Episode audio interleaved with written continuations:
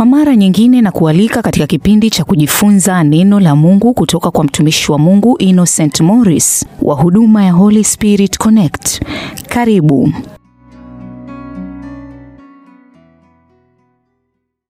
Bwana Yesu asifiwe sana. Bwana Yesu asifiwe sana.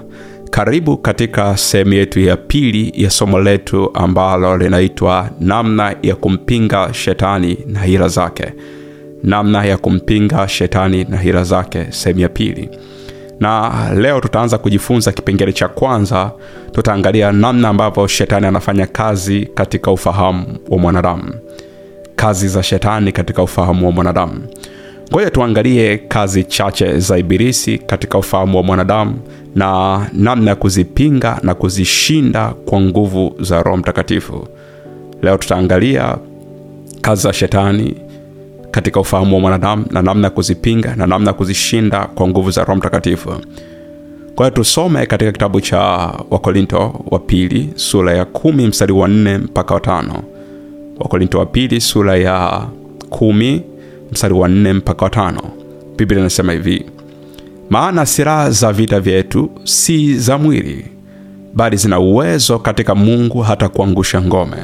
Mstari wa tano, tukiangusha mawazo na kila kitu kilichoinuka kijinuacho juu ya elimu ya Mungu, na tukiteka nyara kila fikra ipate kumtii Kristo.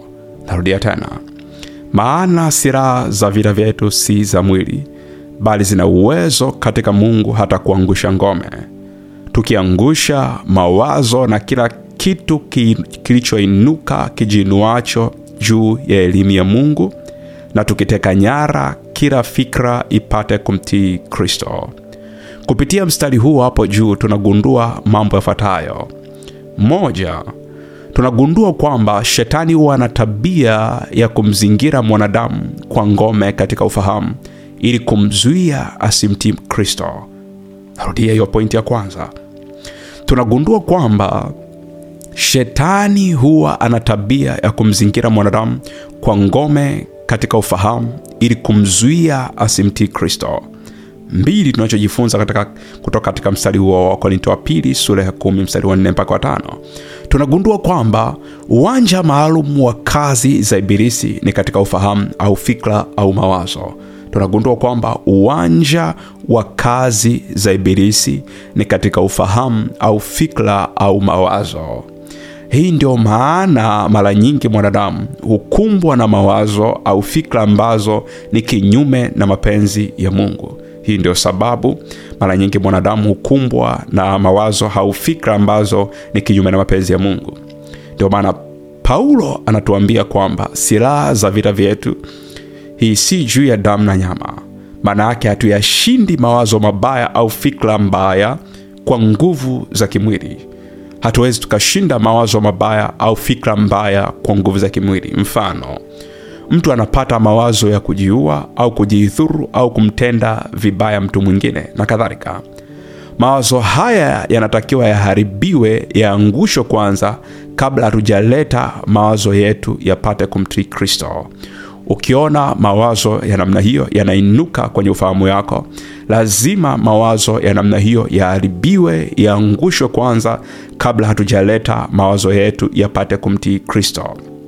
Sehemu ambayo shetani amekuwa akiitumia zaidi kufanya kazi zake katika maisha ya mwanadamu ni katika mawazo au fikra.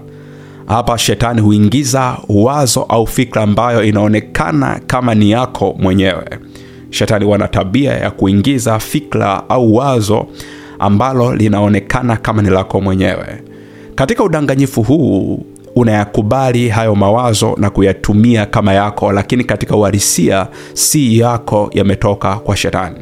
Katika aina hii ya udanganyifu, shetani anapokuwa anaingiza wazo katika ufahamu wako, yaweza kuwa una, unaweza ukakubali wazo hilo na ukalitumia, lakini katika uhalisia si wazo ambalo limetoka kwako, bali hilo wazo limetoka kwa shetani.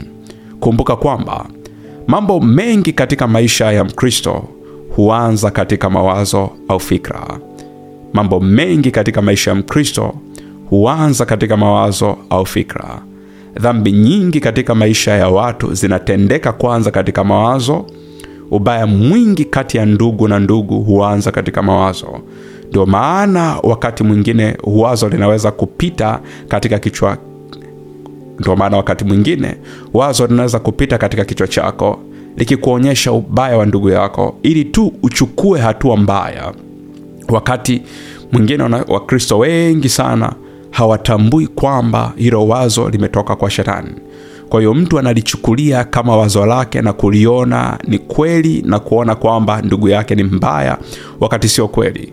Kumbe ni shetani ndio aliyeweka wazo hilo katika ufahamu wako. Sasa nitampingaje shetani katika hili? Usikose sehemu yetu ya tatu ya somo hili. Namna ya kumpinga shetani na hila zake zote. Ubarikiwe